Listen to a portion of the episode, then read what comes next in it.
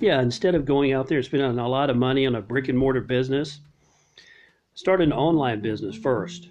It doesn't cost much at all. Many times you can really almost get started for free.